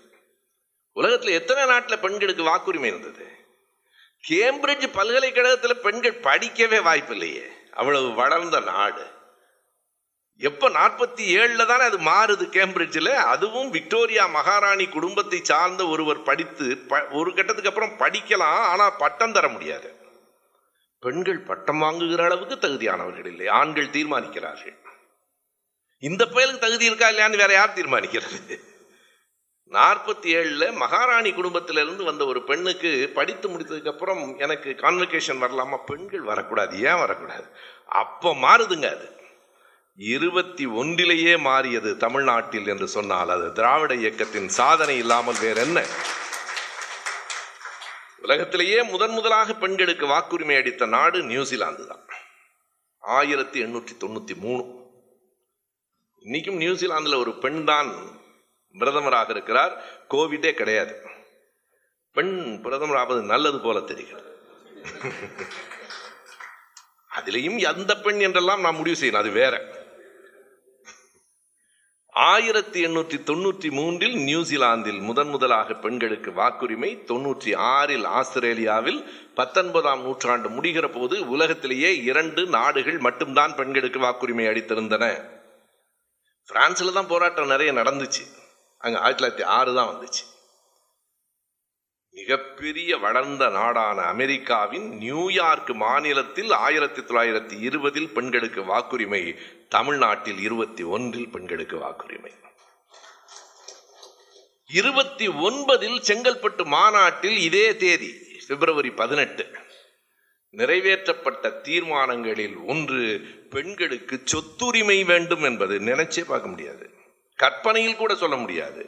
பெண்ணுக்கு சொத்துரிமை கேட்டால் அந்த பெண்ணை வீட்டை விட்டு வரட்டிடுவான் இன்னைக்கும் முழுமையாக நடைமுறைக்கு வரல. இன்னைக்கும் அது ஒரு சட்டமா தான் இருக்கு எனக்கு தெரியும். இருபத்தி ஒன்பதில் பெரியார் அதை தீர்மானமாக நிறைவேற்றினார். ஐம்பத்தி ஒன்றில் அம்பேத்கர் இந்து சட்ட திருத்த மசோதாவில் ஒரு பகுதியாக கொண்டு வந்து நிறைவேற்றப்படாததால் தன்னுடைய விலகலுக்கு அதையும் ஒரு காரணமாக காட்டி விலகினார். ஆயிரத்தி தொள்ளாயிரத்தி எண்பத்தி ஒன்பதில் தமிழ்நாட்டில் கலைஞர் ஆட்சியில் பெண்களுக்கான சொத்துரிமை சட்டமாக ஆக்கப்பட்டது. இன்றைக்கும் சில மாநிலங்களில் மட்டும்தான் பெண்களுக்கு சொத்துரிமை சட்டமாக இருக்கிறது. திராவிட இயக்கம் என்ன செய்து கிழித்தது என்று கூசாமல் கேட்கிறார்கள். அது எப்போதும் திராவிட இயக்கம் கிழித்ததில்லை பிரிந்து கிடந்தவர்களை எல்லாம் சேர்த்து வைத்து தைத்தது என்று நான் சொல்றேன்.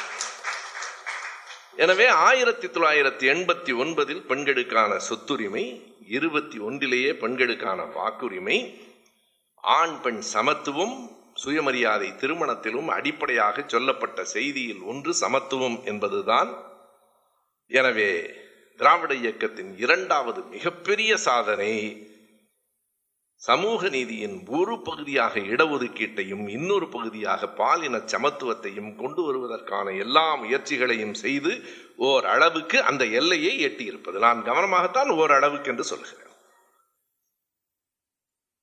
ஒரு வயது விதவைகள் இருந்த காலம் இருபதாம் நூற்றாண்டின் தொடக்கம். அந்த விதவைக்கு வயசு பார்த்தீங்களா?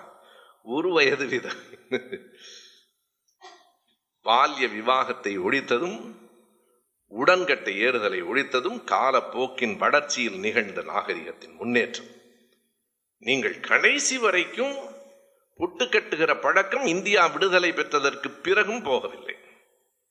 மூவலூர் ராமாமிர்த தமையார் போன்றவர்களின் போராட்டங்கள் இறுதி வெற்றியை ஆயிரத்தி தொள்ளாயிரத்தி நாற்பத்தி ஏழு ஆகஸ்டில் விடுதலை பெற்று மூன்று மாதங்களுக்கு பிறகுதான் அந்த சட்டம் நிறைவேறிற்று. எனவே இந்த செய்திகள் எல்லாவற்றையும் நாம் உண்மையாக இவற்றை தான் வெறும் செயல்பாடு என்று இவற்றை சொல்ல முடியாது. இவை செயற்கரிய செயல்கள் என்பதால் இவற்றை நாம் சாதனைகள் என்கிறோம். இறுதியாக ஒரே ஒரு இன்னொரு பகுதியிலிருந்து ஒன்றை சொல்லி என் உரையை நிறைவு செய்வேன். மூன்றாவது மொழி உணர்ச்சி. திராவிட இயக்கத்தின் சாதனைகளில் மிகப்பெரியது மொழி உணர்ச்சி. திரும்ப திரும்ப நாம் சொல்ல வேண்டும். திராவிட இயக்கம் தமிழுக்கு எதிரானது என்று சொல்லுவதை விட உலகத்தினுடைய மிகப்பெரிய பொய் வேறொன்றும் இருக்க முடியாது. இருபதாம் நூற்றாண்டின் தொடக்கம் எப்படி இருந்தது? நீங்கள் இடைக்காலத்தில் பதிமூன்று பதினான்காம் நூற்றாண்டுகளில் தொடங்கிய மணிப்பிரவாள நடை தொடர்ந்து கொண்டே இருந்தது. எத்தனை மொழிகள் எத்தனை ஆட்சியாளர்கள் எந்த இடத்திலும் தமிழுக்கான இடம் இல்லாமல் இருந்த போது அதில் இரண்டு பெரும் இயக்கங்களுக்கு அதில் உரிமை உண்டு. ஒன்று திராவிட இயக்கம் இன்னொன்று தனித்தமிழ் இயக்கம். மறைமலையடிகளால் தொடங்கப்பட்ட இரண்டும் ஒரே ஆண்டு. இரண்டையும் எதிர்த்த அன்னி தம்மையார் அவர்கள் தொடங்கிய ஹோம் ரூல் மூமெண்ட்டும் அதே ஆயிரத்தி தொள்ளாயிரத்தி பதினாறு. ஆயிரத்தி தொள்ளாயிரத்தி பதினாறில் தான் தனித்தமிழ் இயக்கம் பதினாறில் தான் தென்னிந்திய நல உரிமை சங்கம். ஆனால் இரண்டு இயக்கங்களும் பிரிந்துதான் நின்றன. மொழிக்கு முதன்மை கொடுத்த தனித்தமிழ் இயக்கமும் சமூக நீதிக்கு முதன்மை கொடுத்த இனத்துக்கு என்று சொல்லக்கூடாது. சமூக நீதிக்கு முதன்மை கொடுத்த திராவிட இயக்கமும் பிரிந்தே நின்றன. மிக கடுமையாக மோதிக்கொள்ளவும் செய்தன. திராவிட இயக்கமும் வேளாளரும் என்று பேராசிரியர் ஆயிரா வேங்கடாசலபதி எழுதியிருக்கிற அந்த நூலில் எல்லாம் தேதிகளோடு இருக்கின்றன. ஒரு குறிப்பை நான் மறைமலையடிகள் நூலகத்திலிருந்து தேடி பிடித்து எடுத்து என்னுடைய பெரியாரின் இடதுசாரி தமிழ் தேசியம் நூலில் அப்படியே நான் வெளியிட்டிருக்கிறேன். ஆயிரத்தி தொள்ளாயிரத்தி இருபத்தி ஆறாம் ஆண்டு ஒரு அரங்கில் மறைமலை அடிகளாருக்கும் திராவிடர் கழகத்தினருக்கும் நடந்த மோதல். அதனை இருவருமே பதிவு செய்திருக்கிறார்கள் இரண்டு ஏடுகளிலும் இல்லைன்னா இல்லைன்னு சொல்லிடலாம். அடிகளாரும் பதிவு செய்திருக்கிறார் திராவிடன் இதழிலும் பதிவாகியிருக்கிறார் வேறொன்றும் இல்லை அடிகளார் பேசிக் கொண்டிருக்கிறார் எழுந்து ஒருவர் ஒரு வினாவை எழுப்புகிறார். பட்டியலின மக்களை கோயில்களுக்குள் அழைத்து போகிற வேலையை சுயமரியாதை இயக்கம் தொடங்கி இருக்கிறதே இது அடிகளாருக்கு உடன்பாடா? அதற்கு அடிகளார் சொன்ன விடை வரலாற்றின் மிக முக்கியமானது. எனக்கு உடன்பாடு இல்லாதது அடிகளார் சொன்னார் எல்லோரும் கோயிலுக்குள் போகலாம். அதில் என்ன இருக்கிறது? தாழ்த்தப்பட்ட மக்களுக்கும் கோயிலுக்கு போகிற உரிமை வேண்டும். ஆனால் சில நிபந்தனைகள் இருக்கின்றன. அவர்கள் தங்கள் பெயர்களை கவனமாக கேட்க வேண்டும். இது அவர் சொன்னது. அவர்கள் தங்கள் பெயர்களை கவனமாக நல்ல வேளாளர்களின் பெயர்களாக மாற்றிக்கொள்ள வேண்டும். இரண்டாவது அவர்கள் புலால் உண்ணுவதை மது அருந்துவதை தவிர்க்க வேண்டும். மூன்றாவது தினமும் குடித்து சுத்தமாக உடையணிந்து செல்ல வேண்டும். இந்த மூன்றும் இருந்தால் அவர்களை அழைத்து செல்வதில் எனக்கு ஒன்றும் மறுப்பு இல்லை. ஆனால் இந்த சூனாமானா இயக்கத்தினர் கொஞ்சம் அவசரப்படுகிறார் என்று தோன்றுகிறது. இது ஒரு பெரிய சின்ன கலவரமே வந்துவிட்டது அந்த அரங்கத்தில். அதை இரண்டு பேரும் பதிவு செய்திருக்கிறார்கள். இதற்கு ஐயா பெரியார் சொன்ன விடைதான் திராவிட இயக்கத்தின் சாதனை. பெரியார் சொன்னார் மறைமலையடிகள் சொல்லுவது நடைமுறையில் உண்மை இல்லை என்பதற்கு நான் மூன்று செய்திகளை சொல்லுகிறேன். என்னுடைய பெயர் சைவ வேளாள பெயர் இல்லை. ராமசாமி அவருக்கு பிடிக்காது வைணவத்தை. நான் தினமும் புலால் உண்ணுகிறவன். ஒரு நாள் விட்டு ஒரு நாள் இல்லை. தினமும் புலால் உண்ணுகிறவன். ஆனால் தினமும் குடிக்கிறவன் இல்லைன்னர் அன்றாடம் குடிக்கிறவன் இல்லை. ஆனால் என்னை கோயில்கள் உள்ளே அனுமதிக்கின்றனவா இல்லையா என்று கேட்டார். இவை மூன்று தான் காரணம் என்றால் என்னை தடுத்திருக்க வேண்டும். தடுக்கப்படுவதற்கு இவை மூன்றும் காரணம் இல்லை சாதிதான் காரணமாக இருக்கிறது. எனவே அதை உடைப்போம் என்று சொன்னது சாதம் ஸ்ரீரங்கம் கோயில் வாசல்ல போய் பெரியார் சிலையை வைக்கிறீங்களேன்னு முன்னாள் முதலமைச்சர் அந்த அம்மா வருத்தப்பட்டாங்க. அதை விட பொருத்தமான இடம் பெரியாருக்கு வேறு இல்லை என்று நான் கருதுகிறேன். கோயிலுக்கு போகாதே என்று சொன்னவரும் அவர்தான் போகிறவனை தடுக்காதே என்று சொன்னவரும் அவர்தான். அவர்தானே போகிறவனை தடுக்காதேன்னாரு. பஞ்சையும் நெருப்பையும் பக்கத்திலே வைக்கிறதுன்னு அந்த அம்மா கேட்டாங்க. நல்லது இப்போதாவது எங்கள் ஐயா பெரியார் நெருப்பென்று உங்களுக்கு தெரிகிறதே என்று மகிழ்ச்சி. வேறொன்றும் இல்லை அதாவது அந்த கோயிலிலும் அதாவது கோயில் வழிபாட்டில் இருக்கிற அறிவார்ந்த பார்வை என்பது வேறு. நம்பிக்கை சார்ந்த பார்வை என்பது வேறு. ஜனநாயக உரிமை என்பது வேறு. உள்ளே போவதற்கான ஜனநாயக உரிமை. நான் இன்னமும் நிறைய செய்திகள் அனைத்து சாதியினரும் அர்ச்சகரெல்லாம் போகலை. நேரம் இல்லை. எதற்கு இந்த நிகழ்வை சொல்லுகிறேன் என்றால் இவ்வளவு கடுமையாக மோதிக்கொண்ட தனித்தமிழ் இயக்கமும் திராவிட இயக்கமும் கைகோத்து கொண்ட கட்டம் ஆயிரத்தி தொள்ளாயிரத்தி முப்பத்தி ஏழில் வருகிறது தமிழுக்காக வருகிறது. அதுதான் செய்தி. முப்பத்தி ஏழில் இந்தி திணிப்பு வருகிற போது பெரியார் கொடுத்த அறிக்கை இருக்கிறது பாருங்க. படித்தால் நெகிழ வைக்கும். அந்த அறிக்கை பதி அப்படியே கொடுத்திருக்கிறார் வெங்கடாச்சலபதி பெரியார் எழுதுகிறார் அடிகளாருக்கு வணக்கம். எங்கள் தொண்டர்கள் எங்கள் தோழர்கள் உங்கள் மனம் காயப்படும் மாதிரி பேசியும் எழுதியும் இருக்கக்கூடும். அதற்காக நான் அடிக இடத்துல மன்னிப்பு கேட்டுக்கொள்கிறேன். இப்போது நம் முன்னால் இருக்கிற பிரச்சனை அது அல்ல. தமிழை அடிப்பதற்கு இந்தியை கொண்டு வருகிறார்கள். நாம் பக்திமானா இல்லையா என்பதையெல்லாம் ஒதுக்கி வைத்துவிட்டு தமிழரா இல்லையா என்கிற உணர்வோடு கைகோத்துக் கொள்ள வேண்டும் இதனை இதே சென்னை பல்கலைக்கழகத்தின் துணைவேந்தராக முன்னாள் துணைவேந்தராக இருந்த ஐயா பொற்கோ எழுதுவார் இரண்டு பேரும் எப்படி ஒன்று சேர்ந்தார்கள் என்றால் இரண்டு பேரிடமும் தமிழ் உணர்ச்சி இருந்தது ஆனால் அந்த தமிழ் உணர்ச்சியில் ஒரு வேறுபாடு இருந்தது. பெரியாரிடம் இருந்தது சமூகம் சார்ந்த தமிழ் உணர்ச்சி மறைமலையடிகளாரிடம் இருந்தது சமயம் சார்ந்த தமிழ் உணர்ச்சி இரண்டும் தமிழ் உணர்ச்சி என்பதால் ஒருங்கிணைய முடிந்ததுன்னு எழுதுறார் அடிப்படை தமிழ் உணர்ச்சி இது சமூகம் சார்ந்ததாகவும் அது சமயம் சார்ந்ததாகவும் இருக்கலாம். இன்னமும் சொன்னால் வருகிற போதே துணைவேந்தர் அவர்கள் கேட்டார்கள் என்ன பேச இருக்கிறீர்கள்? என்று நான் சிரித்துக்கொண்டே சொன்னேன். கண்டிப்பாக கட்சி அரசியல் பேச மாட்டேன். இல்லை இல்லை உங்களை பற்றி தெரியும். வேறு எல்லாம் கடவுள் நம்பிக்கை கடவுள் நம்பிக்கை பற்றியும் பேச வேண்டியதில்லை. சாதனைகளைத்தான் நான் பேச எதற்காக குறிப்பிடுகிறேன் என்றால் அந்த கடவுள் நம்பிக்கை என்பதும் கூட மிக முக்கியமான ஒரு செய்தி. கடவுள் மறுப்பு என்ன? தமிழ்நாட்டில் தான் தோன்றியதா? அல்லது பெரியார் தான் முதலில் சொன்னாரா? உலகம் முழுவதும் இருக்கிறது. ஆனால் அங்கே இருந்த அந்த பொருள் முதல் வாதம் அதற்கும் பெரியார் திராவிட இயக்கம் தொடக்கி வைத்த பொருள் முதல் வாதத்திற்குமான அடிப்படையாக ஒரு பெரிய வேறுபாடு இருக்கிறது. அங்கே கடவுள் உண்டு இல்லை பொருள் முதல் வாதம் கருத்து முதல் வாதம் என்பதெல்லாம் அறிவு நிலையில் விவாதிக்கப்பட்டன. அறிவின் அடிப்படையில் எது சரி என்று விவாதிக்கப்பட்டது?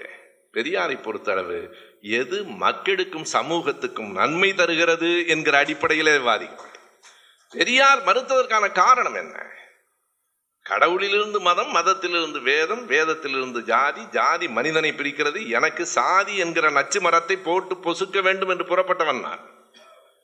நான் சாதியை புறப்ப பொசுக்கத்தான் புறப்பட்டேன். உன்னுடைய மதமும் வேதமும் புனிதமானது என்றால் பிரித்து எடுத்துக்கொண்டு போய்விடு எனக்கு அதை பற்றி கவலை இல்லை. மதம் வேதம் சாதி மூன்றையும் பிரிக்க முடியாது என்றால் நான் மூன்றையும் சேர்த்துத்தான் கொடுத்த வேண்டியிருக்கும். அப்படி கொடுத்தும் போது கடவுள் புனிதமானவர் என்றால் குறைந்தது அவரையாவது தனியாக எடுத்துக்கொண்டு போய்விடு. எனக்கு அவரை பற்றி கவலை இல்லை. கடவுள் மதம் வேதம் ஜாதி எல்லாம் பிரிக்க முடியாமல் ஒன்றோடு ஒன்று பின்னி பிணைந்திருக்கிறது என்றால் உன் கடவுளையும் போட்டு கொளுத்துவதை தவிர எனக்கு வேறு வழி இல்லை என்று நான் அவருடைய அழுத்தமான எனவே அவருடைய கடவுள் எதிர்ப்பு. ஏன்னா அவருடைய கடவுள் எதிர்ப்பு நமக்கு தெரியும். ஒரு கூட்டத்தில் கேட்டபோது இப்போ நீங்கள் கடவுள் இல்லைன்னு எல்லா கூட்டத்திலையும் சொல்கிறீங்க இப்போ பேசிட்டு இருக்கும்போது திடீர்னு கடவுள் வந்துட்டா என்ன பண்ணுவீங்கன்னு கேட்டாங்க இருக்காருன்னு சொல்லிட்டு போகிறேன் எனக்கு என்ன பிரச்சனை என்ன? வந்துட்டா இருக்கா? எனக்கு என்ன வாய்ப்பு வரக்கா தகராறா அவரோடன்னு கேட்டார். எனக்கு என்ன வாய்ப்பு வரக்காத வயல் வ- வரப்பு வாய்க்கா தகராறா? இருக்கான்னு சொல்லிட்டு போகிறேன் எனவே கடவுள் என்பது மதத்தை மதம் என்பது சாதியை உருவாக்கி சாதி என்பது சமத்துவமின்மையை மக்களுக்குள் கொண்டு வருவதால் பிறப்பின் அடிப்படையில் சாதி சொல்லப்படுவதால் பிறப்பின் அடிப்படையில் சாதியின் பெயரால் மக்கள் ஏற்றத்தாழ்வுகளுக்கு உள்ளாக்கப்படுவதால் நான் சாதியை மதத்தை உன் கடவுளையும் சேர்த்தே எதிர்க்கிறேன் என்று சொன்னது திராவிட இயக்கத்தின் அடிப்படையான சாதி. அதனை தாண்டி இந்த இடத்தில் பெரியார் சொல்லுவார் அடிகளாருக்கு கடிதம் எழுதும்போது எனவே நாம் அந்த வேறுபாட்டில் பிரிந்து நிற்க வேண்டியதில்லை. தமிழுக்காக ஒருங்கிணைவதே சரி என்று எழுத அடிகளார் மறைமலை அடிகளார் உடனடியாக அப்போதெல்லாம் ஈவேரா தான் பெரியார் கிடையாது. முப்பத்தி எட்டுக்கு பிறகுதானே பெரியார். இன்றைக்கு சிலர் ஈவேரா என்று இன்றைக்கும் சொல்லுகிறார் அவர்களுக்கு என்ன தெரியாதென்றால் ஈவேரா என்று தெருவில் போய் சொன்னால் இன்றைக்கும் பலருக்கு தெரியாது பெரியார் என்று சொன்னால் தெரியாதவன் தமிழ்நாட்டில் கிடையாது. பெரியாரை திட்டலாம் தெரியாது என்று சொல்ல முடியாது. பெரியாரை திட்டுகிறவர்கள் உண்டு. பெரியாரை தெரியாது என்று சொல்லுகிறவர்கள் கிடையாது. இதை விட பெரிய சாதனை வேற என்னடா இருக்கிறது? திட்டுகிறவனுக்கும் எங்கள் ஐயாவை தெளிவாக தெரியும் என்பதே அடிப்படையில் செய்தி தானே ஆகையினால் அவர் சொன்னார் நாயக்கரே சொன்ன பிறகு அப்போது. இருபத்தி ஒன்பது மாநாட்டில் பெயருக்கு பின்னால் சாதி வேண்டாம் என்பதும் ஒரு முக்கியமான தீர்மானம். ஆனாலும் வழக்கில் வந்து கொண்டுதான் இருந்தது. நாயக்கர் நாயுடு முதலியார் வரதராஜல் நாயுடு திருவிக்கார். நாயக்கரே ஈவேராவே அப்படி சொன்னதற்கு பிறகு எனக்கு என்ன இருக்கிறது? நான் வருகிறேன் என்று மறைமலேடிகள் வந்தார். அந்த மொழி உணர்ச்சி இந்த மண்ணில் வேர்விட்டது. நாம் தமிழர்கள் அதற்கு பின்புலத்தில் பல காரணங்கள் இருக்கின்றன. பத்தொன்பதாம் நூற்றாண்டில் தமிழ் இலக்கியங்கள் ஏடுகள் இரண்டாயிரம் ஆண்டுகளுக்கு பிறகு அந்த சுவடிகளிலிருந்து அச்சுக்கு வந்து சேர்ந்தன. ஒரு காரணம். அதனை அச்சுக்கு கொண்டு வந்த நம்முடைய ஆறுமுக நாவலர் சிவை தாமோதரம் பிள்ளை உவே சாமிநாத ஐயர் மடவை மகாலிங்க ஐயர் நாம் மறக்கக்கூடாத பெயர்கள். நான் வேண்டும் என்று தான் சாதியை குறிப்பிட்டு சொல்லுகிறேன். நாம் எந்த ஜாதி என்பதற்காக அவர்களின் தொண்டினை ஒதுக்குவதில்லை ஆனாலும் வரிசையை மாற்றுவதில்லை. ஆறுமுக நாவலர் சிவை தாமோதரம் பிள்ளைக்கு பிறகுதான் உவேசா. சாதி சில இடங்களில் தேவைப்படுகிறது. அறுபத்தி ஒன்று மே மாதம் இதர பிற்படுத்தப்பட்டவர்கள் என்று ஒரு பிரிவு ஏற்கப்பட்ட போது அதற்கு இந்திய அரசினுடைய துணை செயலாளர் டெப்டி செக்ரட்டரியாக இருந்த ஒருவர் ப்ளீஸ் ரிஜெக்ட் திஸ் என்று எழுதினார். அவர் பேரை சொல்லும்போது நான் முழுசாக தான் சொல்லணும். R A Gopalaswami Ayyangar. The deputy secretary to the government. The recommendation of the deputy secretary is please to reject. இதை ஒரு நாளும் இடஒதுக்கீட்டை ஏற்காதீர்கள் என்றுதான் சொன்னார். இடஒதுக்கீடு என்பதும் கூட தமிழகத்தில் எழுந்த போராட்டத்தின் அழுத்தம் காரணமாகவே மத்திய அரசினால் ஏற்றுக்கொள்ளப்பட்டு முதல் திருத்தமாக வெளிவந்தது. அந்த செம்பகம் துரைராஜ் வழக்கெல்லாம் இப்போது நான் அண்மையிலே தான் அந்த வழக்கின் முழுமையான செய்திகளை ஒரு புத்தகத்திலே படித்தேன். ஆகையினாலே இவற்றையெல்லாம் தாண்டி முழுமையாக அவர்கள் கொண்டு வந்த அந்த ஓலை சுவடிகளிலிருந்து அச்சுக்கு கொண்டு வந்த நூல்கள் அதற்கு பிறகு கால்டுவெல்லினுடைய அதற்கு முன்னால் ஃபாதர் எல்லிஸ் ஆயிரத்தி எண்ணூற்றி பதினாறு ஆயிரத்தி எண்ணூற்றி ஐம்பத்தி ஆறில் கால்டுவெல் கொண்டு வந்த செய்திகள் அதிலிருந்து எழுந்த எழுச்சி இந்தியாவில் இருக்கிற அத்தனை மொழிகளும் சமஸ்கிருதம் தான் அனைத்து மொழிகளுக்கும் தாய் என்கிற அந்த கோட்பாட்டை எல்லீஸ் உடைத்து கால்டுவெல் நிறுவியதற்கு பிறகு நமக்கு இரண்டாயிரம் ஆண்டு இலக்கியங்கள் இலக்கணங்கள் இருக்கின்றன என்கிற பெருமிதம் தமிழனுக்கு வந்ததும் ஒரு காரணம். ஆகையினால் அங்கே தொடங்கி அதற்கு பிறகு அயோத்திதாச பண்டிதர் இரட்டைமலையார் இவர்களால் அந்த சமத்துவ உணர்வு வளர்க்கப்பட்டு தமிழன் என்றே ஒரு ஏடு நடத்தப்பட்டு அது திராவிடன் என்பது நாங்கள் ஆதிக்கத்தை எதிர்க்கிற தமிழன் என்கிற பெயரில் பொருளில் திராவிடன் திராவிட இயக்கம் என்பதை நிலம் சார்ந்தும் இனம் சார்ந்தும் மொழி சார்ந்தும் பார்க்காதீர்கள். வரலாற்றில் திராவிடம் என்றால் சமூக நீதி திராவிடம் என்றால் பெண் விடுதலை திராவிடம் என்றால் பகுத்தறிவு திராவிடம் என்றால் சமத்துவ பாதை. எனவே திராவிட இயக்கம் என்பது இவற்றை நோக்கி நடந்த இயக்கம்.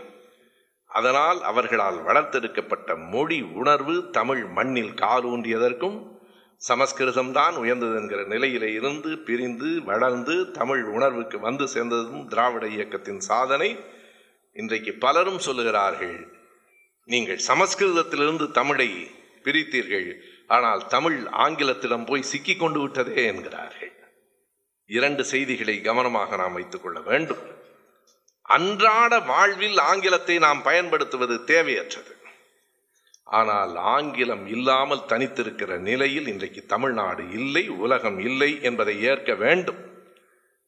கடைசியாக நான் சொல்லுகிறேன் இரண்டு மொழி கொள்கையை அறிஞர் அண்ணா அவர்கள் கொண்டு வந்தாரே அறுபத்தி எட்டு ஜனவரி இருபத்தி மூன்று. இருமொழி கொள்கை என்பதும் இன்றைக்கு இந்தியாவிலேயே தமிழ்நாட்டில் தான் அழுத்தமாக இருக்கிறது அதுவும் திராவிட இயக்க சாதனைகளில் ஒன்றுதான்.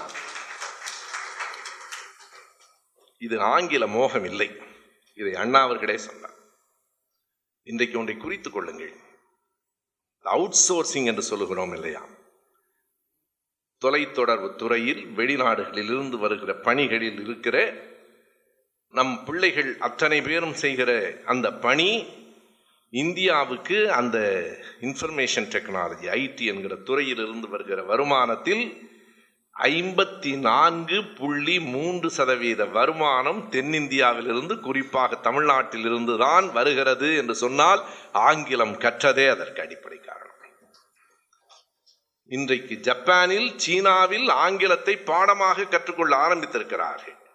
ஆங்கிலத்தை நம்மால் ஒதுக்க முடியாது. ஒருவேளை ஆங்கிலத்தை அண்ணா கொண்டு வரவில்லை பெரியார் ஆதரிக்கவில்லை ஆங்கிலம் வரவில்லை என்று சொல்லியிருந்தால் எந்த சந்தேகமும் இல்லை சமஸ்கிருதமும் இந்தியும் வந்து சேர்ந்திருக்கும் இன்றைக்கு வரைக்கும் இந்தியும் சமஸ்கிருதமும் இந்த மண்ணிற்குள் வர முடியாததற்கு அரணாக இருப்பது இருமொழி கொள்கைதான். திராவிட இயக்கத்தின் சாதனைகளில் மிகப்பெரிய ஒரு சாதனை இந்த இருமொழி கொள்கையும் என்று நான் கருதுகிறேன். சமூக நீதி சமூக நீதியின் ஒரு பகுதியாக இடஒதுக்கீடும் இன்னொரு பகுதியாக பாலின சமத்துவமும் சுயமரியாதை திருமணம் இருமொழி கொள்கை இவை அசைக்க முடியாத. இன்னும் பல நூற்றாண்டுகளுக்கு இந்த மண்ணை விட்டு அகற்ற முடியாத. திராவிட இயக்கத்தின் சாதனைகள். நன்றி. வணக்கம். இன்னும் பல கருத்துக்கள் கவிதைகள் கண்ணோட்டங்கள் என அனைத்தையும் கேட்க ஏன் ஒலி பாட்காஸ்டை சப்ஸ்கிரைப் செய்யுங்கள். நன்றி.